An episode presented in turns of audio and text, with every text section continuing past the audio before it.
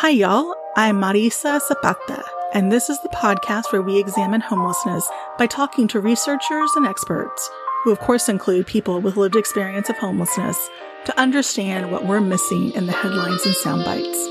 In each episode, we will help clear up misconceptions about homelessness and to answer what it would take to prevent and end homelessness in Portland and beyond. I'm an associate professor of land use planning at Portland State University and director of PSU's Homelessness Research and Action Collaborative, a research center dedicated to reducing and preventing homelessness, where we lift up the experiences and perspectives of people of color.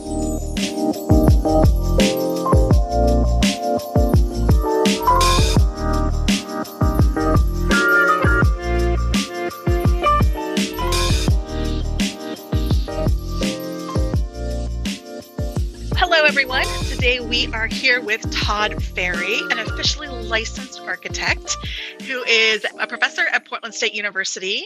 He is part of the Center of Public Interest Design and a founding or co-founding member of the Homelessness Research and Action Collaborative. How you doing, Todd? I'm well. Thanks for having me. Uh, today, we're going to be talking about Todd's work around what we call alternative shelter, and I'll let him talk about what that is with um, a good deep dive into the village model. We've recently produced a report at HRAC with partnership with CPID, the Center for Public Interest Design, that evaluates and then produces a how to guide about all thing villages. I like to start off my interviews talking a little bit about who you are, how you got into this work, you know, the bio. I'm an architect. I took kind of a circuitous route to get here, and I operate in the realm of public interest design. And that is design and architecture uh, aimed at serving traditionally underserved communities and addressing really challenging problems uh, using the power of design and, and, tools of architecture.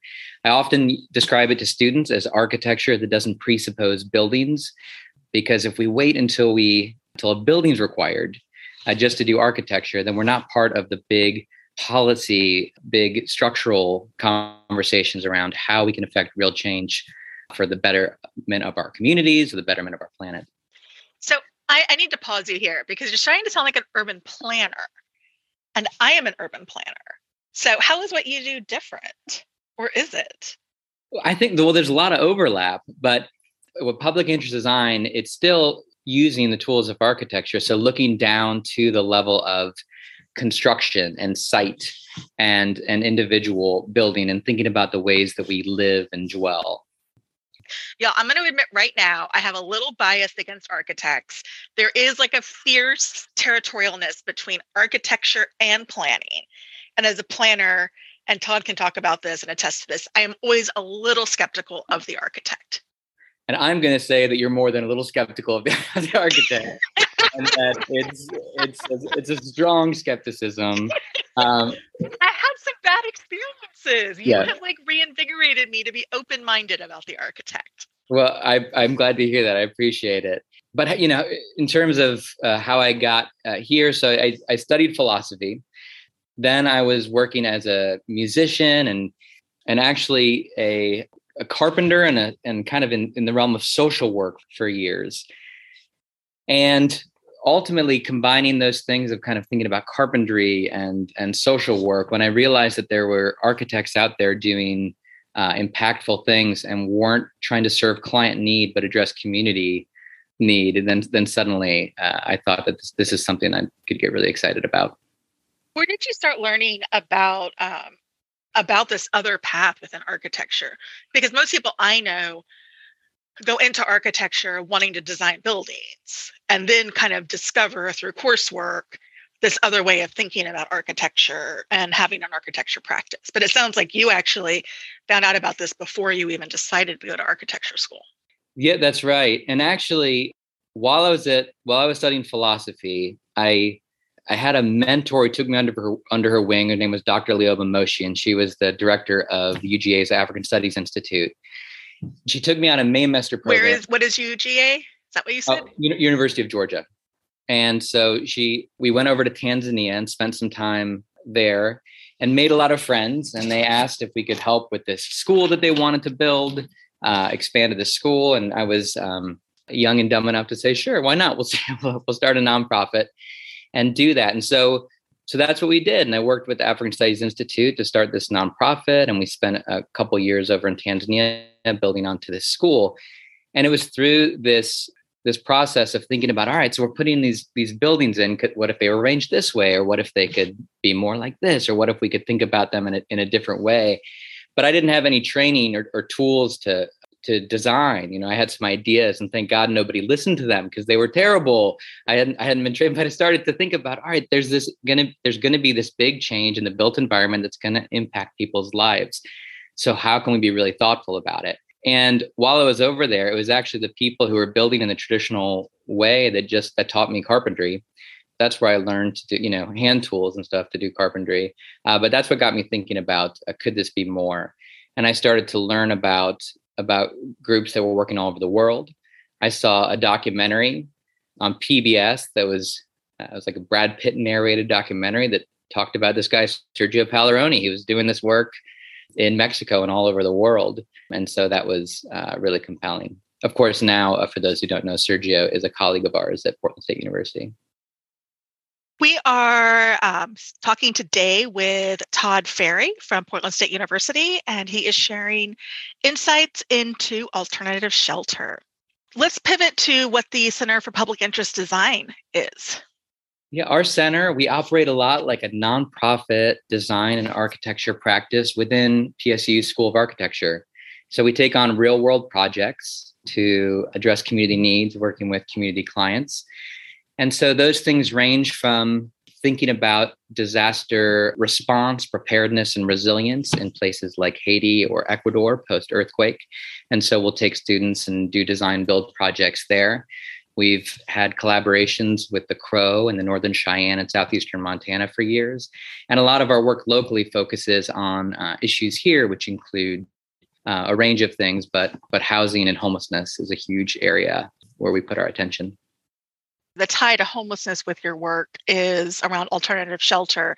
And I think this is really interesting because this lines up with with the center's kind of origin story.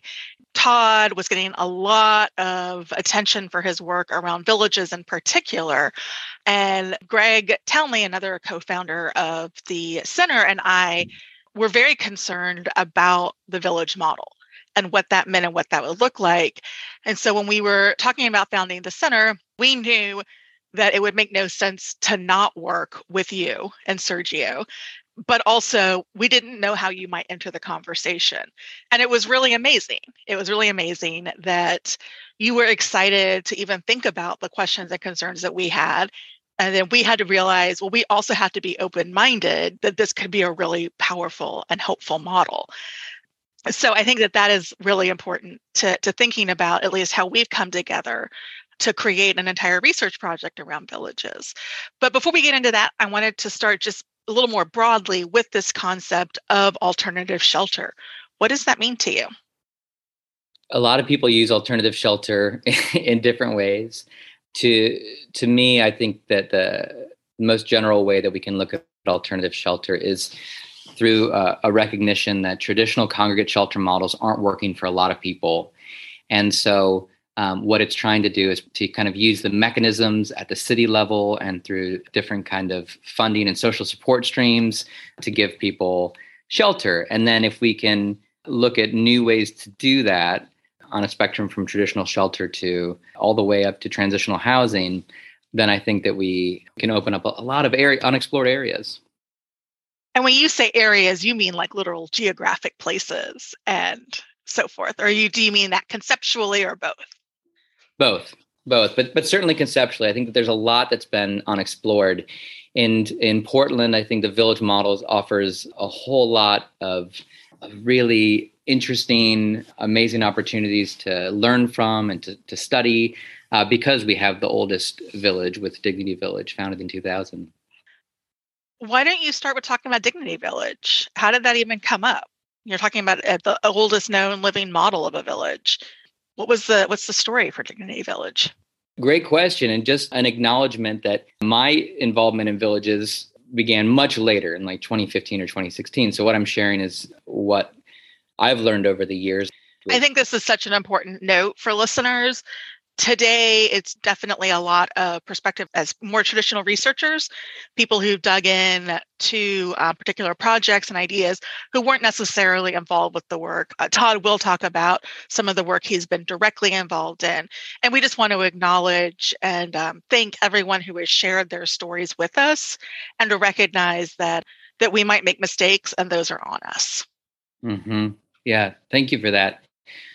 So dignity village really began as activism led by people experiencing homelessness.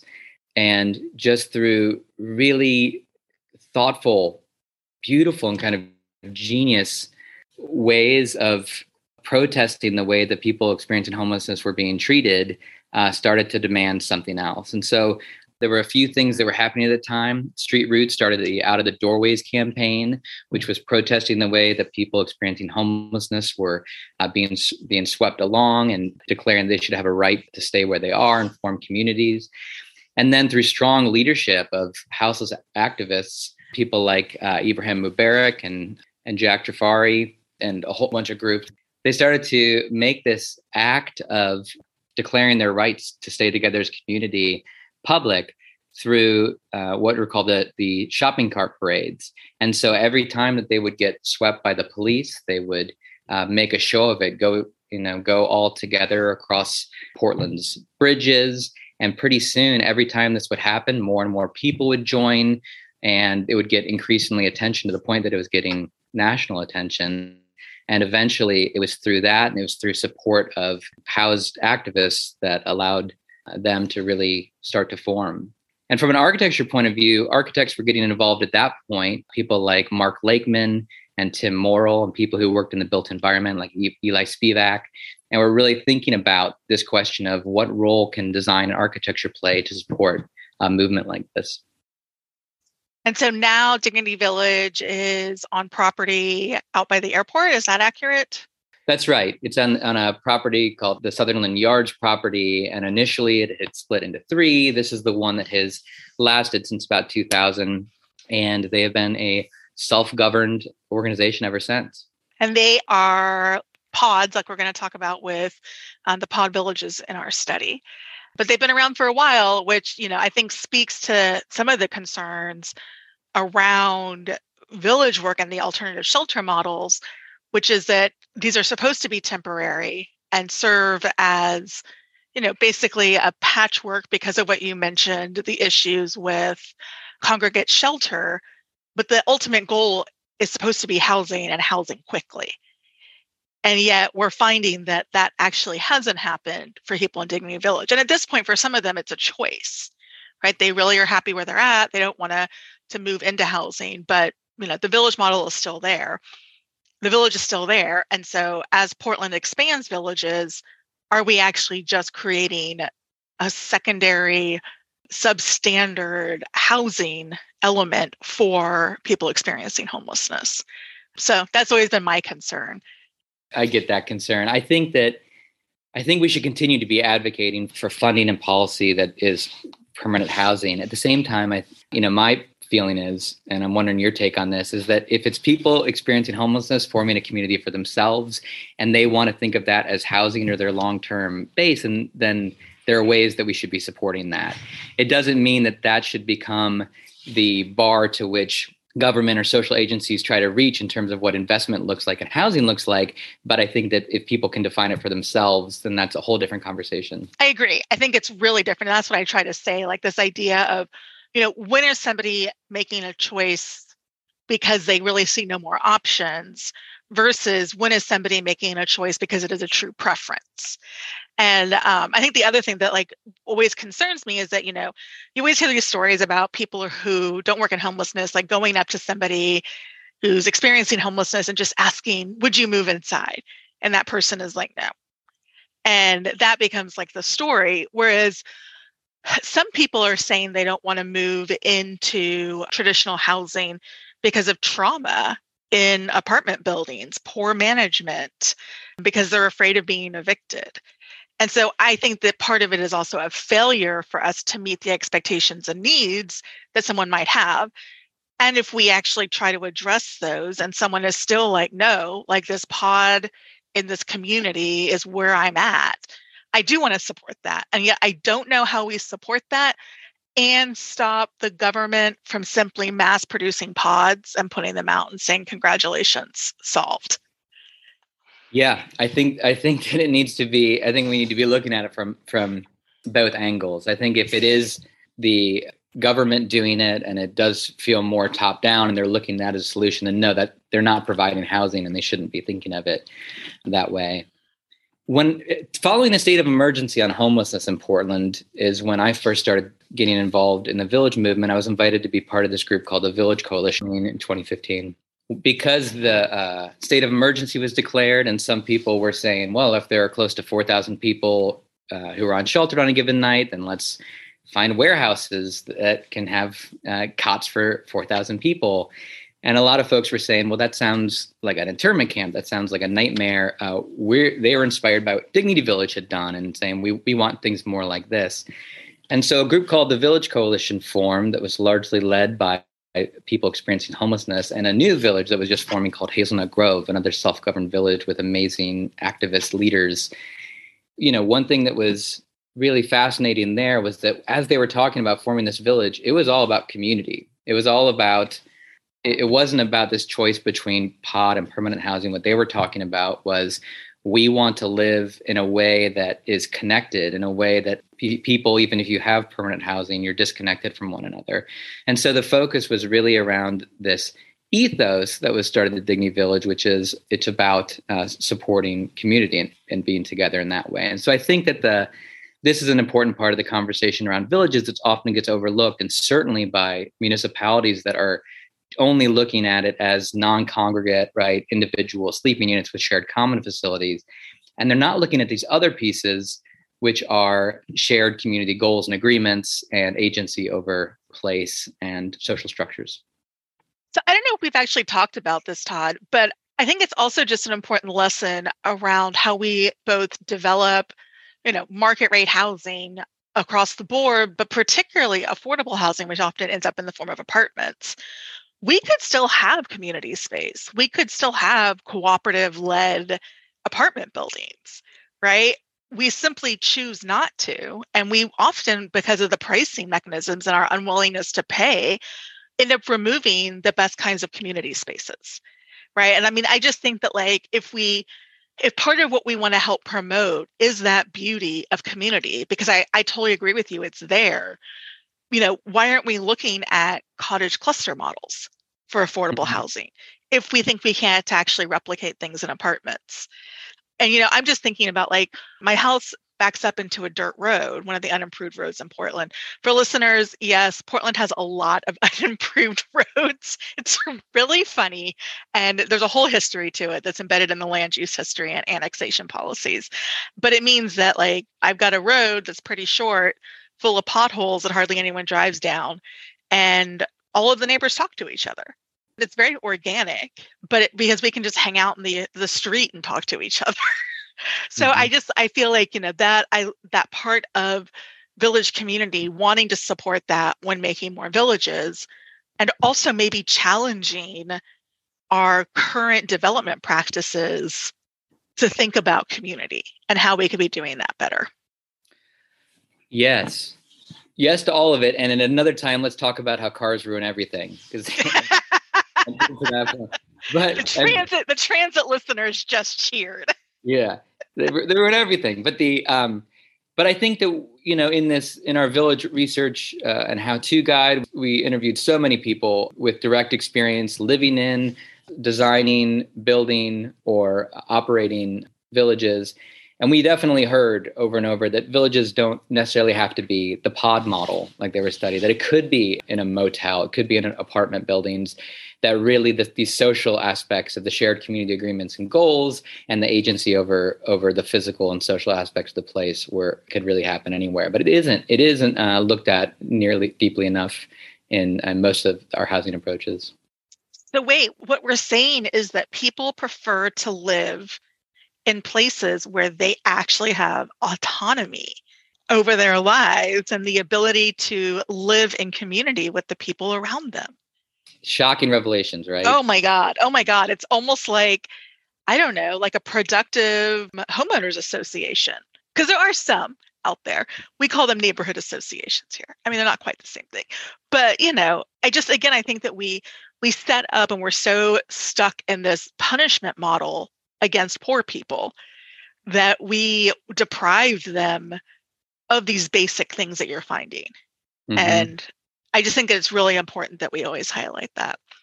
Uh, this is Marisa Zapata, Portland State University, and I am uh, here with Todd Ferry today from Portland State University as well. He is at the Center of Public Interest Design and a co founder of the Homelessness Research and Action Collaborative. Can you talk a little bit about what it meant and what it looked like for you to deeply engage in the creation of villages? You've been really engaged early on with Hazelnut Grove and Kenton Women's Village, correct? I wasn't involved in the creation of Hazelnut Grove. And Hazelnut Grove really served as uh, friends and advisors and experts on on the village model, and so they were very helpful in the early stage. And so what that looked like for me was as folks from Hazelnut Grove were advocating for more villages in the wake of the state of emergency and asking, you know, could you help with pod designs? And the answer is sh- sure. You know, the kind of s- smaller design that's kind of doable, but let's also look at the bigger picture of of what it looks like to have these in the city. What would it look like to have city support and not have them be in a precarious situation where they could get swept at any time? And let's bring the architecture community uh, into the conversation with that. And so, uh, working with folks like Mark Lake, been involved in, in Dignity Village and others, we invited the architecture community, basically firms, to sit down with folks from Hazelnut Grove and uh, other folks in the Village Coalition to learn about what villages were like, to visit them, and then think, all right, so if we are going to design new pods or new ways of thinking about villages, how can we do that thinking about how they could be beautiful, healthy, well made, and the structures that would allow them to uh, receive investment and legally operate. And ultimately, that resulted in Big Charrette, that resulted in teams forming. We had, it was called the Pod Initiative. Okay, pet peeve here, architecture man. What yeah. is a charrette? Oh, right. A charrette is an intense period of design that brings together different stakeholders toward a common goal. And in this case, the common goal was uh, this was a four or five hour period of design. It was held at Mercy Corps, and we were all collectively looking together. What would it look like? How can we come up with new typologies for pods? Uh, what what might village and in this case in 2016 look like? And then how can we go forward together? Just to clarify, it's a design workshop. I mean, if you want to say it very quickly and simply, sure, it's a design yes, workshop. Yes, yeah. in language that everyone understands. Got it. So, and I don't. The listeners can hear this disdain for for for architects right now. Um, the, because y'all use words like charrette. I'm making a note to try to slip in words like interstitial very soon. Um, another, another favorite that drives people crazy. So the so this you know to their credit, we have an amazing architecture community who was just on board to say, all right, we'll we'll give this a shot. And in just two months' time, uh, from this design workshop to uh, from just two months time they all designed and built pods together and we displayed them uh, downtown the north park blocks and the pnca parking lot as a way to invite portlanders to come out and say when when we're talking about villages when we're talking about pods this is what it what it could be like. This is what we mean. And i think that having something tangible as opposed to just talking in the abstract was hugely impactful. Everybody has opinions. Everyone says well i've seen this I've thought about this, but but I think having something tangible to say, like when we're talking about it, we're talking about this these specific ideas, that made a difference. And so they were downtown for about three weeks, and ultimately during that time that they were on display, the city identified the uh, lot in the Kenton neighborhood as a potential site for a village. And so a team began pursuing that as a potential village. So that that team included Joint Office of Homeless Services this our Center for Public Interest Design, the Village Coalition, Kenton Neighborhood Association, the Catholic charities who would operate the village, and, and more. This team that was kind of quickly forming to come together to explore it as a pilot project, which ultimately by by June of that year uh, ended up operating. It's been really exciting to see that early work continue, and then the Kent Women's Village has actually now been located on two different sites. Mm-hmm. But I think that, you know, as opposed to like what you might hear about conventional displacement language, I feel like the, the move was very thoughtful as well. And, you know, y'all took a lot of that opportunity, right, to think about new uh, pod models or mo- new designs, right, from the site. Yeah, and we learned so much from the villagers and from those involved in that village in terms of how to improve it, right? If it is a pilot period, we don't want to just think we're good, we're done. No, really, what works, what doesn't. And there was a lot that didn't work. there's a lot that could be improved upon. And well, tell me some things that didn't work. Oh, there was a lot. And when I say we, I should say that the team that was working on the moving to the second Kent Women's Village, it included people like SRG Partnership, uh, you know, Scott Mooney from there and, and his team, the Home Builders Foundation, Anderson Construction, uh, LMC Construction. So, you know, really good group of people in conjunction with Catholic Charities and the Joint Office and others. But some things that didn't work. Catholic Charities was coming in to, to manage the site long term. That's right.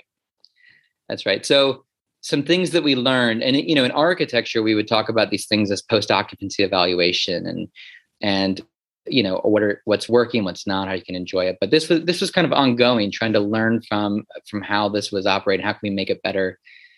One thing i'll say for example is i was hearing that some of the pods at the kent women's village were having mold issues and i couldn't understand. The ones that were they were saying had mold issues they were really well detailed. I saw them being built. I went and checked them out and i i didn't understand where they could be leaking because this was the assumption.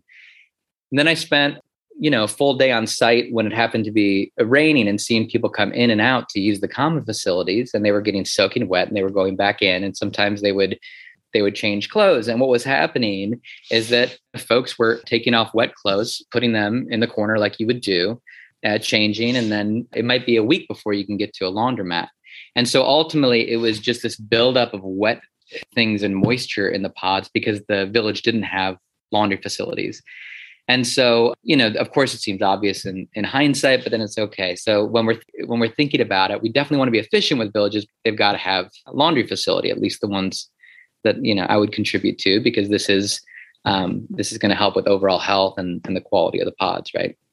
This is a good point to emphasize that you know villages can be aesthetically very pleasing and they can be safe for residents, but the pods are not actually homes or houses, right? And meaning that, or apartment units, meaning that they do not have bathrooms, interior bathrooms, they do not have interior kitchens, and they are a pretty small living space.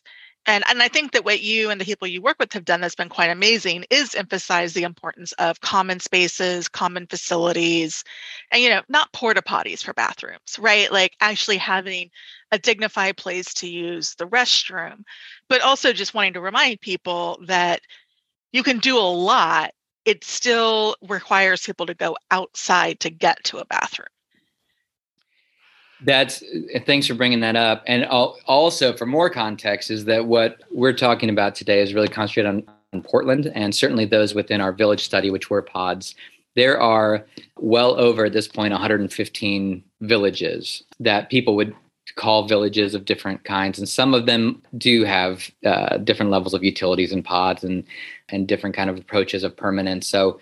Yeah, but when we're talking about them in, in Portland, they have limited utilities. They might have electricity, but they won't have water or sewer hookups within the pod itself. Those would happen in a common facility. So, any other things that stand out to you as things that didn't go right in that pilot phase? I think that this is really helpful for people who are trying to think about making their own village like what are some paths that you all tried that you're like yeah this didn't work or like you said it, it seems self-evident that laundry should be included but not necessarily for the reason that you're talking about right? And so mm-hmm. you know like what else what are some of the other things that came up? Well there there's a lot. So i'll i'll focus it on ones that i was specifically involved in. So i've worked with students on designing pods uh, prototypes and so evaluating other pods that existed or our pods we were uh, and we found this in the village uh, research outcomes that there was a strong preference for pods that weren't so boxy because they can often trigger institutional trauma there's also just kind of less individual spaces that you might carve out for, you know, a more private bed area for a desk or for uh, for storage or things like that. So there was a strong preference for those uh, that weren't so boxy, even though boxy often can mean greater square footage, right? So there's a, there's a trade off there, and so there were certainly findings like that. Materials that can that can manage being moved very very, very well. They they're very durable in that way. So often in architecture, we design we design for permanence, and we don't often think about the exact way that these things are moved. Uh, but having had several pods that designed and built with students that got moved in different ways. Then uh, watching the the forklift put these straps around the roof and the walls, and watching this just get really cinched and just holding your breath, it really it really changes one's perspective on on how exactly these should be designed in, on the detail level. Wasn't there an addition of was it electricity or fans or heat? This is a great point. That's right. So in some of the um, in the early pods, we had worked with other faculty involved in the building sciences here at PSU, and we did things like blower door tests, which basically talk about how airtight a building is and how it can hold heat and how insulated these buildings are and can body heat them up. Because you know, if they're compact enough, it's a tight enough envelope, ex- exterior wrap, then it could really, you know, then the body could theoretically do that except people were complaining a lot about being cold and it didn't it didn't make sense if you were just looking at data. But then again uh, if people have to go to the bathroom two times in a night then you're basically having this big heat flush every time that you opened up the door. And so it didn't really matter how efficient that the envelope was unless there was an active heat source people were going to be cold. Uh, there was an interim period at the at the pilot period of the Kenton Women's Village where hot water bottles were used that's insufficient. The new one, all pods are fully electric. They have radiant heating panels uh, and others, and, and that's really appropriate for anything that a city was going to invest in. I think all of these details are so important as we see. You know, there was a really powerful article about some of these villages, similar villages in California, where they were talking about basically the pods are functioning as jails right they're they're basically the size of a prison cell and without much more in them right? And i think that that becomes you know it it's the concept sure is looking positive in some places as a form of shelter but you can also do this in a terrible way. And so i mm-hmm. think that these delta that the amount of thoughtfulness that y'all put in from the start and then the continuation of tinkering with things to make them as comfortable as possible for people who are experiencing homelessness. This is Marisa Zapata, and I am here with Todd Ferry, a senior research associate with the Center for Public Interest Design at Portland State. So, turning a little bit from this, but I think very consistent with this idea of how do you learn lessons and, and build on practices, you were the driving force behind the idea of creating a how to guide. Greg Townley, the other researcher on the project, and myself were like, we have much nerdier questions and da da da da da. Wait, we're going to tell people what to do with our research. This is horrifying. Hmm. And I mean, not entirely. I, I can tell people what to do, but it just felt very uncertain, a, a more uncertain space for me given what I was working on. But you really had this amazing vision for the how to guide. Um, I wonder if you could talk about why this was so important for you. Yeah, well, I think that there's a reality that often research that happens in academia very much stays in the realm of papers published in obscure journals, uh, is hard to access, and isn't kind of meant for general consumption. And it was important to anything that involved villages, particularly that leaned heavily on the wisdom of villagers, that it could be useful for just a broad audience. And so our goal with it became to let's make the data, the collection of our information as clear and transparent as possible. And then the recommendations be really led by those with direct experience and not with those with the loudest voices or strongest opinion, which is often how you know decisions get made made, but really those who have have direct experience with it. Now, as we've said, I've been involved in in village design as one of team members at our at the CPID and at, with many other partners. But in this case, interviewing village designers and village builders, approaching it as though I was starting from scratch was incredibly helpful, and I learned a lot about projects I had worked on specifically by uh, just coming at it from an outside perspective and listening to those voices because you can work in parallel with someone but have very different observations and and takeaways. So uh, that was a real treat to get to spend time to kind of critically evaluate uh, project in general but then even those even some that i'd been involved in. For anyone who has not seen the guide We'll, of course, make sure to include links everywhere to take a look at it. It is absolutely gorgeous.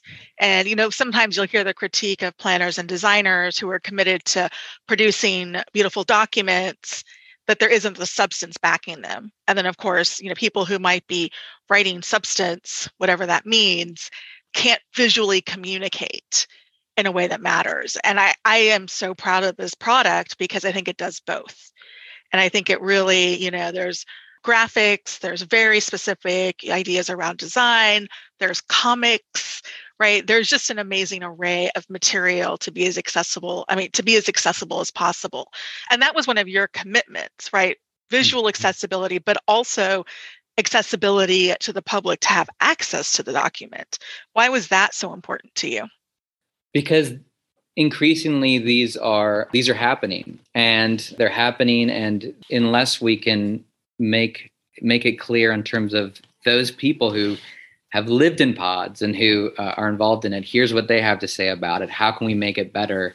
Uh, then sim- we're, we're replicating potentially the same mistakes right? So like we just talked about with kenton women's village you don't want to just sit there and congratulate yourself on what what, what happened. You want to think, no, what, what can I learn from it? How can you make it better? And then not stop there. It still it still has to evolve. So what so then and then next iteration, what can you learn? I mean, design is an iterative process, and that needed to to happen here too. So in some ways, I think being able to leverage this great history that Portland has with Dignity Village and Hazelnut Grove and others, how can it inform other other cities and certainly trying to help municipalities do them better because these things are just becoming increasingly common. It's always tempting to want to to put this kind of project into a book, right? And for similar reasons, we wouldn't want to have a formal publisher then you had to pay for access to the book. Mm-hmm. At the same time, those are things that are prestige in academia, right? Mm-hmm. Like we chose to self publish it. And that is the right decision because the goal is to get the information out there. But also, like for academics, it's like, okay, well, we chose not to do this other path. And so, what does that mean? And how do we withstand those pressures within academia to just be like, no, we're gonna we're gonna do the thing that's accessible? Mm-hmm. It's such a good question. In this case, it felt like you know one way to look at it is that is that the village model was created by people experiencing homelessness and by activists. And this wasn't created in academia. And people like me who are in academia were just contributing small pieces to this movement and trying to think about how to how to transfer some of the power of the institution of the university and the students uh, to be able to support some of these efforts.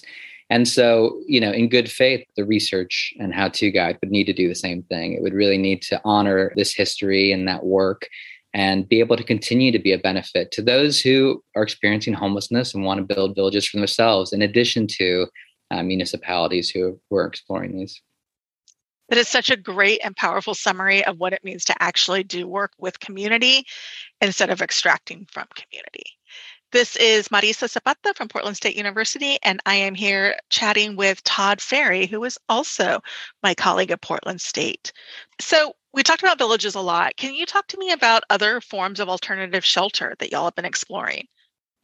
One great thing about working on this within a school of architecture is that I get to work with absolutely amazing architecture students to to envision and come up with with new ideas for uh, both village models, but then uh, going beyond it. And in some cases, students are, are challenging it and thinking about new things. Uh, I had the great pleasure of getting to collaborate with the Anchorage Museum a few years ago and uh, worked with HRAC and, and Marta Pateni in particularly on that exhibit. And students uh, in my studio generated a range of ideas to try to think about particularly alternative shelter models that might be appropriate in cold weather, but that could also, of course, be appropriate with, with climate change. And uh, is really just a reminder that we have not tapped the bottom of, of possibilities. So students generated things like what if our transportation stops converted into spaces for people experiencing homelessness? Or what if the sides of buildings had infrastructure that folded down to support people in, in safe ways and they could access utilities?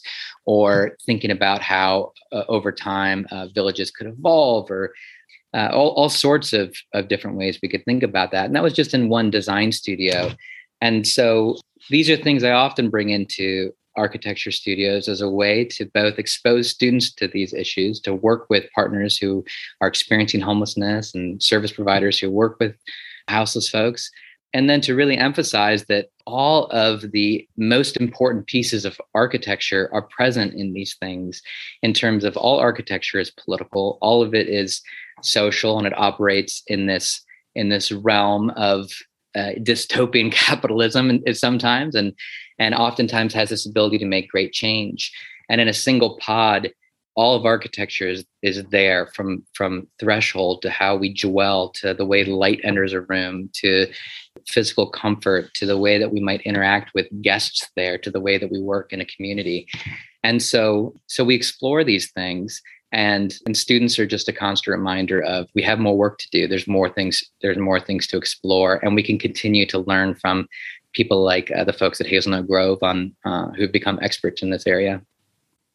Whenever i hear about your work it always makes me feel very comforted that y'all are out there thinking about these things and just so sad that you're having to spend time instead of focusing on the end of homelessness figuring out how to keep people alive and comfortable while we as a society allow them to live outside. I don't mean like allow them as in like they would be punished for living outside, but allow them in the sense that we have not been willing to address our affordable housing issue.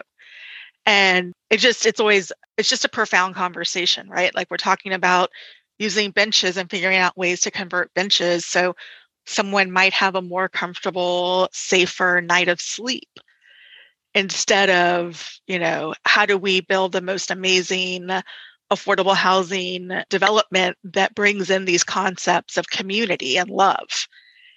And it's very hard for me sometimes because I'm like, this is amazing. I'm so glad you're doing this. And I hate that we have to do it. Agreed. Agreed. And I think that it just it looks very different when people want to create an alternative form of lifestyle for themselves versus if it's because of just a failure on a governmental side, which for the most part it is. But to your point, some things that are reasons to be optimistic or some things that I'm excited about is I'll be spending the next year exploring. I don't think we've talked about this. I'll be spending uh, the next year trying to create a pilot project for an exterior rocket mass heater bench in the public realm that was a lot of words. I got to exterior and bench. It, it was a lot of words. Essentially, it is a, a very efficient way to warm up the thermal mass of of a bench, and in this case, it would be in the public realm in order to keep people warm through contact with that bench um, and hopefully create an amenity in in public space uh, portland's one of the only places one of the only cities where they can exist in residential atmosphere but they have haven't uh, made their way into into the public realm. But I think I think as a pilot to explore, could this be a useful amenity uh, for folks is exciting. As you're saying, should we need it? No, we shouldn't. It's a, it's a shame that we need to create something like that to keep people safe and warm. But at the same time, I think we I think we have to do it. I was also again one of the million things that we talk about that would serve everyone. Mm-hmm. I would like a warm bench to sit on when I'm waiting for the bus that sounds great to me. That's right. Well, and I, this is such a good point. I think that there's so much that we should be designing in our public spaces that support everybody. And of course, that includes people experiencing homelessness. Uh, instead, I think that often the default response is well, we can't have public bathrooms, we can't have warm benches, we can't have spaces that are nice to be because it will attract people who will want to be there, uh, which is insane. Like, so if you create good spaces, people will want to be there and they should want to be there. And if they're experiencing homelessness, then they need that space more than anybody. And fine, good. but instead i think that we're creating we're creating just a lot of hostile architecture and it's it's a huge mistake and it's just making a much less welcoming city for for everyone so good spaces are good for everybody I mean, this is the thing that I always find fascinating like the amount of time and money we'll spend envisioning a public space and then adding in this component of uh, controlling crime in the space and deterring bad behaviors where y'all i'm doing air quotes by the way where that is code for people experiencing homelessness people who are poor people of color it, it, it's such a good point. We need a diversity of, of voices if we are really going to design for everyone. We make quite an effort in our village research and how to guide just to emphasize that people who've lived in villages and worked on villages, they are uh, they're experts in this uh, in this field, and, and villagers need to be part of, of future efforts, and they should be compensated for that expertise uh, and really part of part of design teams. Well, I only have one more topic, and it's a big one, so we can maybe just talk about it for a couple of minutes, and maybe you'll come back and talk about it more. We have talked about the right for people just to take over space and do what they want with it. Mm-hmm. I mean, maybe this is called subversive architecture. Like you're just going to go out and say, is this anarchist architecture? I, I mean, I'm for it. I'm for it. Like people should just claim their space. I think I told you I was out interviewing people in one of the encampments, and they were like, unsanctioned encampments, just to be clear. They were like, you work at PSU. And I'm like, yes. They're like, can you just bring me a pod and drop it off? And I was like, really? Like, why can't I just bring a pod and drop it off? It seems like a very reasonable choice. Oh, absolutely. And I think that if if there are people experiencing homelessness who identify an underutilized piece of land that could really support themselves as they form community, then they, that should be supported. And I think that the I think that you'd find all sorts of reasons for positive outcomes for them as as people, for the way that it could impact uh, the surrounding community, uh, in the way that they find social support, in the way that that people can can heal and have the kind of community that we all want. Obviously, often those sites are set aside for good reason, but it also means that we're probably not building on them. That we're, they're probably not going to become housing, so they're not going to stand in the way of that. So, so really, how can we think about these and support the kind of uh, insight that that folks have into that? You know, one anecdote that we have in the village research and how to guide talks about the process of the Afro Village identifying a site um, for a max reuse car. So potentially the Afro Village hub, which would provide services and is something they're pursuing. An amazing team working on that. But the uh, there was a site that its leader, Laquita Lanford, had identified as a really good potential site for this. And working with partners over at BPS, they That's heard the that. City of Portland Bureau of Planning and Sustainability. That's right. And so they entered in all these different factors and these different things for to do a GIS site analysis that cr- basically created a spreadsheet of 1,600 sites throughout Portland, potential areas. Once that spreadsheet was created, and all of the different kind of preferences for what kind of site would be desirable were put in. It's out of those 600 sites, it was that there were two sites, and one of them was the exact one that Laquita Oh my said, God, I love this so much. Had, had said from the beginning, like this, this is the site, like this is what we should be looking at. I love that story. So the the partners at BPS are, are amazing, and they were doing due diligence. But you know, there is something to this recognizing that those people who are doing the grassroots work, they know it. They have this innate knowledge of place, of uh, of what's going to work for community. And I think that you know our city, but certainly all cities would do would be wise to just listen to that and support that's happening. And yes, that includes folks who want to take over on unused sites. Todd, why don't you tell me what people like about villages? What's it bringing people to this model? Well, I think it's for people who are uh, living in villages or, or wanting to form a village because they're experiencing homelessness. I think that this idea of community and, and safety and having a place uh, of one's own, how, regardless of you know what that timeline is for themselves to be there, transition is, uh, is really appealing.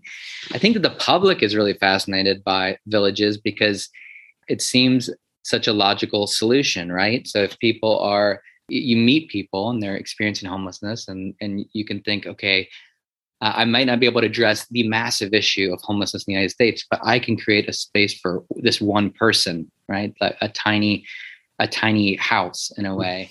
And it is, and these, and the pods, the way they're done in Portland, they're small enough and they are, and the barrier is low enough to them that they can really be done by a group of of five or so people who are really interested in in helping out. And so, when you start to to do that at a larger scale, it becomes really rewarding. So, for example, the team that worked together to create the second Kenton Women's Village invited the construction community to participate.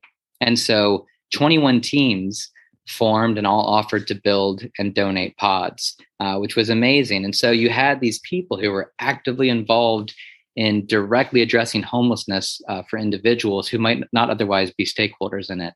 And so I think that there's this really important element uh, where people can can actively be uh, addressing a solution that is uh, weighing on uh, weighing on all of us, right? And so, regardless of whether it's villages or other things, I think thinking collectively about how we can be more active in directly addressing homelessness uh, as a society could have huge benefits. Yeah, I mean, I think it's so like people just like to do things that they can conceptualize and put their hands around. I mean, when I start trying to explain why housing is taking so long, you can just see people's eyes glaze over. They're like, this is really complicated. And they're right, it is. And so it is great to keep people engaged in this discussion and bring, you know, some people together in community. I also think that, you know, what one of the things that you're highlighting by asking the question of what do people like? right we're also thinking about well what do people not like mm-hmm. and one of the things i was really pleased to find when we did our survey as part of the study of people who were neighbors to the village was that you know people's concerns namely around resident behavior went down dramatically after the village was sited a significant number of people did not actually know about the village ahead of time, have concerns about the village coming in, or we're actually more concerned about the villager's safety and acceptance. And so I think that, you know, in when we hear about villages being cited and neighbors coming out in arms, it is true, but it is a very small segment of the neighborhood.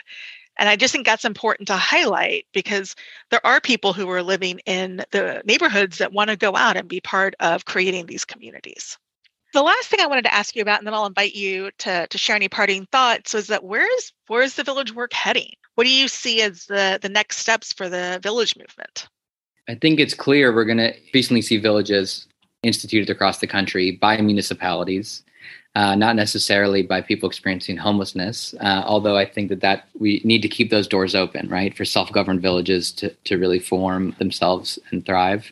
Unfortunately, I think that we'll see a lot of them that are only taking one piece of villages, which is the non-congregate individual sleeping units with shared common facility, and not really put much effort or attention into making sure that there is this a sense of community and a sense of agency for those for those who live there. I think that will, if you include what people, you know, Safe Rest Villages and others, I think there'll probably be at least 10 new ones in Portland in the next few years. And we'll see them around the country. I don't think that we'll, uh, you know, personally, I am an architect, I'm a designer. I want to see iteration and learning from what we're doing and not get comfortable in, in past solutions and always try to work with those with lived experience to do better. And so so I think that uh, hopefully we'll start to see villages in, in, our region advance and learn from those that are happening around the country uh, and different things happening there. Locally, I think there's some work that excites me that the Afro Village is doing, and in that case, the Afro Village again, they're looking at how how the village model can result in permanent housing and so, what that looks like is beginning with uh, recognition that often the most expensive part of a village is the shared common facility. So, what if we begin with a house, single family, multifamily? Doesn't matter, but it has it has things like the bathroom, kitchen, laundry, living, and, and it's got individual rooms that could be served as sleeping units. And then pods could be added over time. But at the end of a certain period, there was uh, an investment there in house and land that could then go to go to permanent housing. In this case, the proposal is it would go into the hands of Black collective ownership with the Afro Village. So I think things like that are are really exciting. But it'll be. I it'll can be, interrupt for a second. One of the things that I think is so important about what you're talking about the Afro Village and the space to learn and innovate is that the, the villages that we studied were largely villages that were started by and serving people who were white, right? Not exclusively, but over the set of villages, that's really what we were seeing. And Laquita Lanford and her partners have really taken the model and innovated it for a way that worked for them. And it, it's really actually interesting because it starts to show up if you're thinking about the like housing and urban development continuum of homelessness services and structures, it ends up in a whole different category of transitional housing more.